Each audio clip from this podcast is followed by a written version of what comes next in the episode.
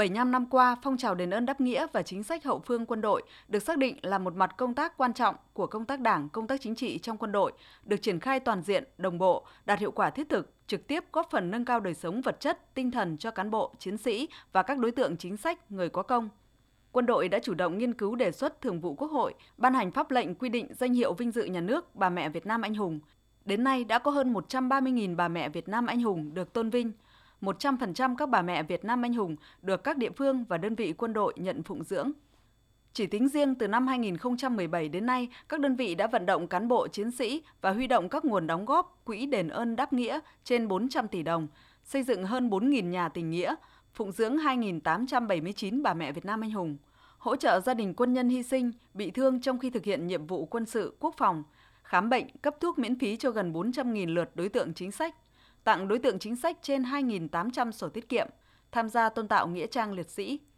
Trung tá Lê Minh Phúc, Phó trưởng phòng tham mưu, chi đội kiểm ngư số 4, vùng 4 Hải quân, là thương binh hạng 4 trên 4, bị thương năm 2014 trong đợt ngăn chặn việc hạ đặt giàn khoan Hải Dương 981 trái phép trên khu vực quần đảo Hoàng Sa, cho biết. Tôi luôn khắc ghi lời bác Hồ dạy, thương binh tàn nhưng không phế.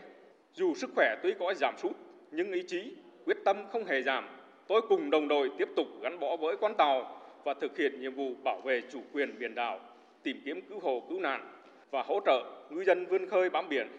Chúng tôi luôn xác định đây là nhiệm vụ chiến đấu trong thời bình, vừa là nhiệm vụ chính trị, vừa là trách nhiệm của bản thân để góp phần xây dựng củng cố thế trận quốc phòng toàn dân trên biển.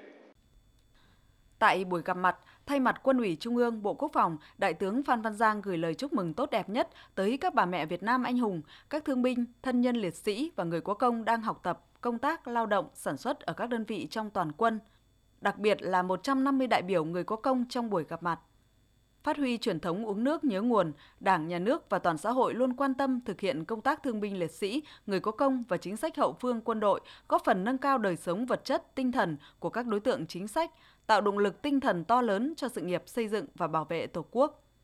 Quán triệt thực hiện các quan điểm chủ trương của Đảng về công tác chính sách đối với người có công và thân nhân liệt sĩ, những năm qua, Quân ủy Trung ương, Bộ Quốc phòng đã lãnh đạo chỉ đạo, phối hợp chặt chẽ với các bộ ngành địa phương, tham mưu đề xuất với Đảng, Nhà nước, ban hành và triển khai thực hiện tốt các chế độ chính sách đối với thương binh, gia đình liệt sĩ, người có công và chính sách hậu phương quân đội. Đại tướng Phan Văn Giang yêu cầu. Làm cho mọi cấp, mọi ngành, mọi cán bộ chiến sĩ trong toàn quân có nhận thức sâu sắc và đầy đủ về công tác chính sách đối với quân đội, hậu phương quân đội và người có công là một nội dung lãnh đạo quan trọng của cấp ủy đảng, chỉ huy các cấp, để từ đó lãnh đạo, chỉ đạo, hướng dẫn tổ chức thực hiện hiệu quả, thực chất, coi đó vừa là nhiệm vụ, vừa là tình cảm, trách nhiệm của cán bộ chiến sĩ toàn quân.